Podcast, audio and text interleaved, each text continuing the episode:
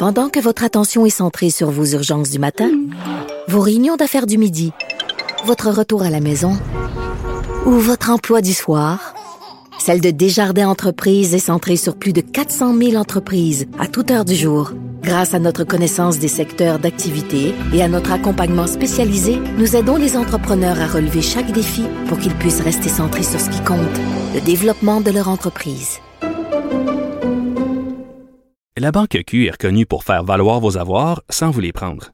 Mais quand vous pensez à votre premier compte bancaire, tu sais, dans le temps à l'école, vous faisiez vos dépôts avec vos scènes dans la petite enveloppe.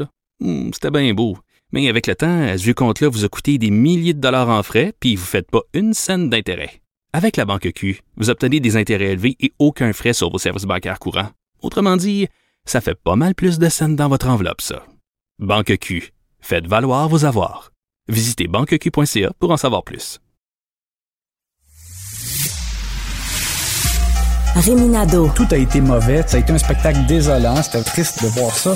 Antoine Robitaille. On sait bien, vous voulez faire du nationalisme. Mais non, on veut justement contrebalancer cette délocalisation-là politique. La rencontre.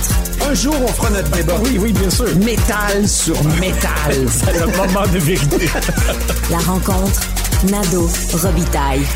Bonjour, Rémi Nadeau, Salut Antoine. chef de bureau parlementaire à l'Assemblée nationale pour le journal et le journal. Levé ou non de l'urgence sanitaire, coudon? Hey, on se le demande. C'est la fin de l'urgence sanitaire. T'es sûr? Ben non, c'est ça. C'est non, pas, pas tout de suite finalement. Parce que Il me semble que dans le projet de loi qui a été déposé, on continue jusqu'au 31 décembre, donc après l'élection. oui, exactement. Est-ce que j'ai bien compris? Parce que c'est un peu complexe. C'est complexe, mais tu as bien compris. C'est que, dans le fond, le gouvernement euh, conserve ses pouvoirs jusqu'à la fin de l'année. Euh, mais là, Christian Dubé nous dit, euh, quand on lui pose la question, est-ce qu'on donc vous pourriez continuer d'accorder des contrats de gré à gré en plaidant l'urgence sanitaire? Puis il a dit, ben non, mais on le fera pas. Mais il n'y a rien qui l'empêche dans le projet de loi. Alors là, tu sais, il y, a- il y a une zone grise. Même chose aussi pour le renouvellement des contrats accordés de gré à gré déjà, euh, pour lequel il y a une possibilité là, de renouvellement. C'est pas très Ouais. clair. là, pour une durée de cinq ans. euh, cinq ans à partir de quand? là? À partir du moment où le contrat a été accordé ou à partir de la fin de l'urgence sanitaire? Alors, je pense que vraiment le quand il y aura l'étude article par article, là, il faudra être extrêmement vigilant là-dessus Oui. parce que c'est vraiment pas clair. Par contre, pour ce qui est des, des mesures euh, populationnelles, comme dit Christian Dubé, là, dans le langage un peu là, institutionnel, Oui. euh, c'est que tout ce qui reste, c'est le port du masque. On s'entend là-dessus. Quand ce sera levé, le port du masque dans les lieux publics, on ne pourra pas faire marche arrière. Il faudrait réadopter l'urgence sanitaire pour réimposer le port du masque dans Ah. les lieux publics. Ça, il était clair là-dessus. Il y a comme un cran d'arrêt là-dedans, hein, c'est ça. On Ouais. peut pas ajouter des mesures, mais celles qui sont là sont comme ils peuvent rester. Donc c'est ça, hein, c'est ce que je comprends. Ben, mais, mais comme il l'a dit, pour le port du masque, si c'était enlevé, il faudrait revenir à l'urgence sanitaire.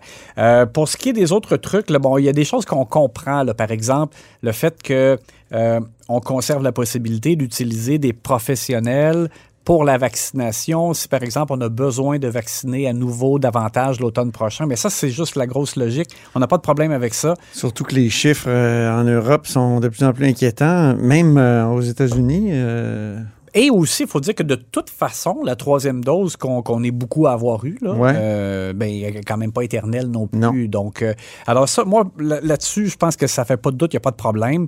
Euh, il- la- la- on garde une certaine capacité d'avoir recours à du personnel, puis tout ça. Donc, ça, il n'y a pas de problème.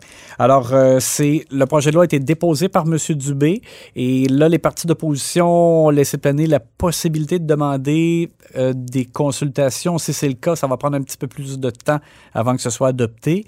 Euh, mais de toute façon, euh, ben, puisque on- le gouvernement conserve la plupart de ses pouvoirs euh, jusqu'à la fin de l'année, ben, à mon avis, est-ce que bon, là, on, peut se poser la question est-ce que c'est vraiment urgent de lever l'urgence sanitaire? En tout cas, l'important, c'est de la lever à un moment donné. Mais on est dans, dans le processus qui commence avec le dépôt du projet de loi. Passons maintenant à l'analyse sportive de la période de questions.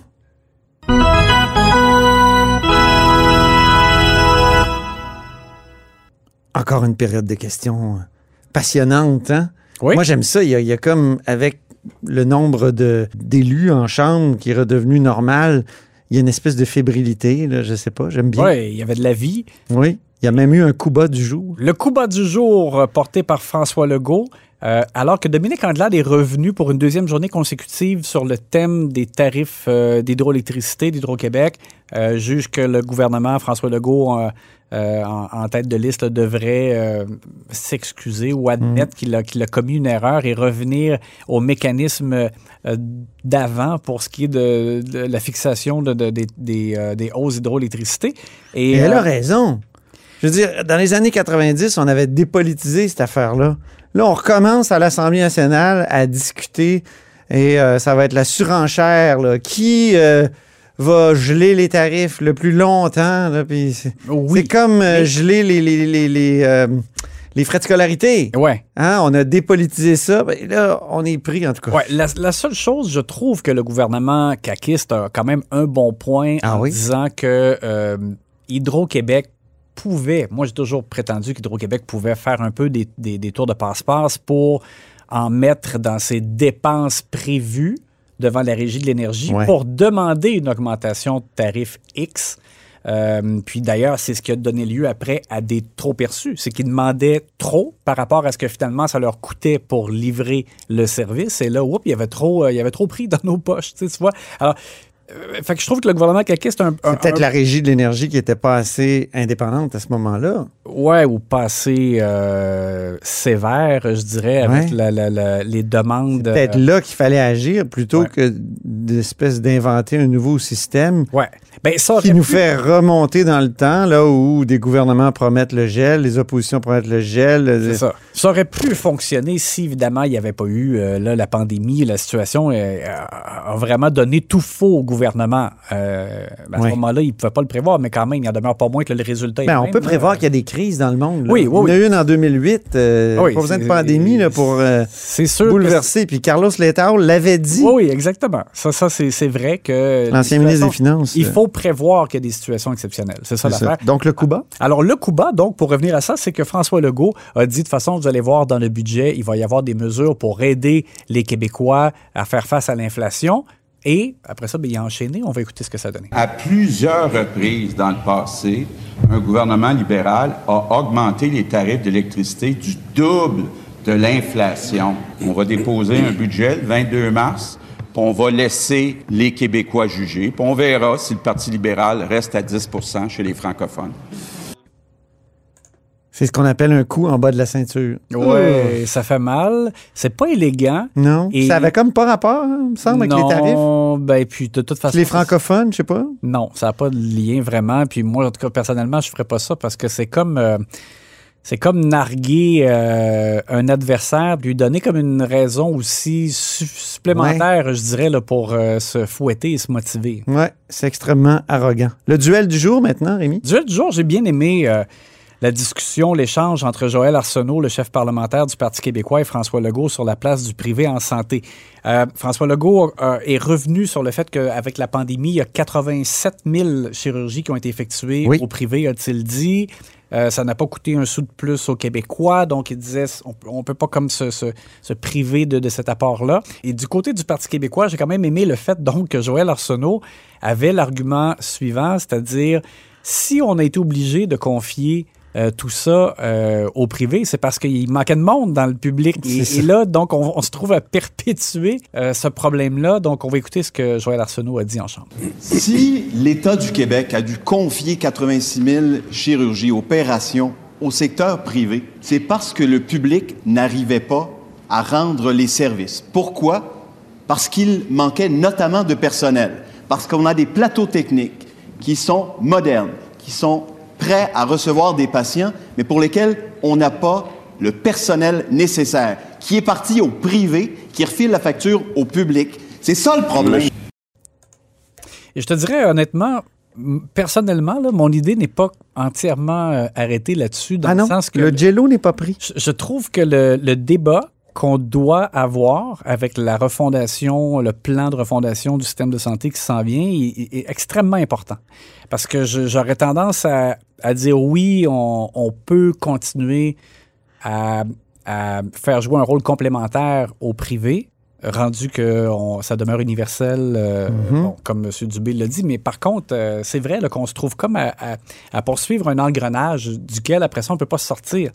Parce qu'on l'a vu avec les, les agences de placement, les infirmières. Des infirmières, ben oui, c'est vrai. Alors là, on, on était à donner des primes très euh, importantes. Plantureuse. Oui, pour faire revenir. Grâce à l'urgence sanitaire. Oui, puis on disait, s'il vous plaît, revenez, revenez. Puis en même ça. temps, là, on, on lance comme un message contradictoire en disant, ben non, si vous êtes, euh, si vous préférez travailler dans une Et pourquoi lance-t-on ce message-là? À cause de la hausse du, euh, comment dire, de, de l'appui au Parti conservateur du Ben, Québec. euh, c'est ça, c'est possible que ça joue là-dedans. Oui.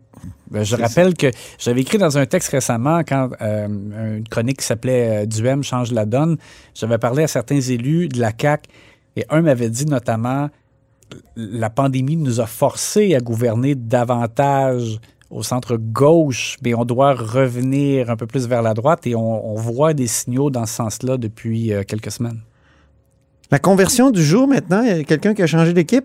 Oui, ben euh, Carlos Letao, je ne veux pas être méchant, euh, c'est que on, on a appris de notre côté que le gouvernement caquiste euh, planche, ben planche, évalue très sérieusement la possibilité de présenter en campagne électorale un plan avec une baisse d'impôts, euh, malgré le fait qu'on était en Déficit structurel de, de 6 milliards. Exact.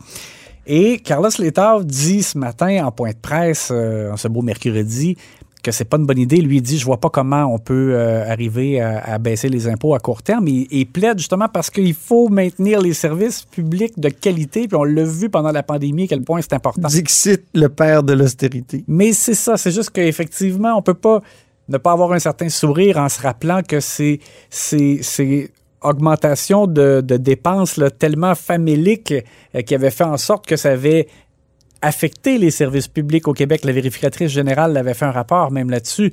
Euh, donc, c'était quand même, j'ai trouvé ça particulier, que Carlos Letao a son point, mais euh, j'ai trouvé que ça faisait un peu euh, conversion pour ce qui est là, de, du maintien des services de, de qualité auxquels il ne faut pas s'attaquer. Qui sait, peut-être qu'à un moment donné, il répondra à l'appel de Marois Risky en début de mandat. Tu te souviens, en 2018, elle avait dit qu'il faudrait s'excuser Oui. pour l'austérité. Ouais. Hein? Ce serait une bonne question en entrevue. On va inviter M. Létard à venir en parler.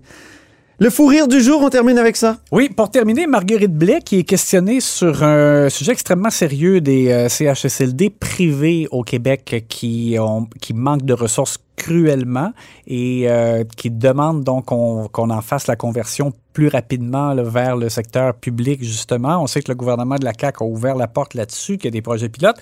Et donc, il y a une question en chambre à ce sujet-là et on écoute la réponse de Marguerite Blais. Nous sommes en train de faire ce qu'aucun autre gouvernement ne fait par le passé. Ça fait 30 ans. Pourquoi le gouvernement libéral de l'époque n'a pas ouvert le couvercle? Pourquoi? Parce que... Pourquoi? principal. C'est vraiment drôle. Oui, alors... Parce qu'elle était au gouvernement. elle était au gouvernement libéral. Et euh, donc, on voyait des élus euh, dans l'opposition officielle qui se tapaient sur les cuisses là, et euh, qui ont trouvé ça très, très drôle. André Fortin, le leader, s'est levé même ensuite pour dire Hey, on pourrait compter le nombre d'années où c'est vous qui étiez là. Puis bon. Alors, ça a été donc un, Pas assez de doigts sur les mains. voilà, un effet boomerang et le fou rire qui a été provoqué. Merci beaucoup, Rémi Nadeau. On se reparle demain. À demain!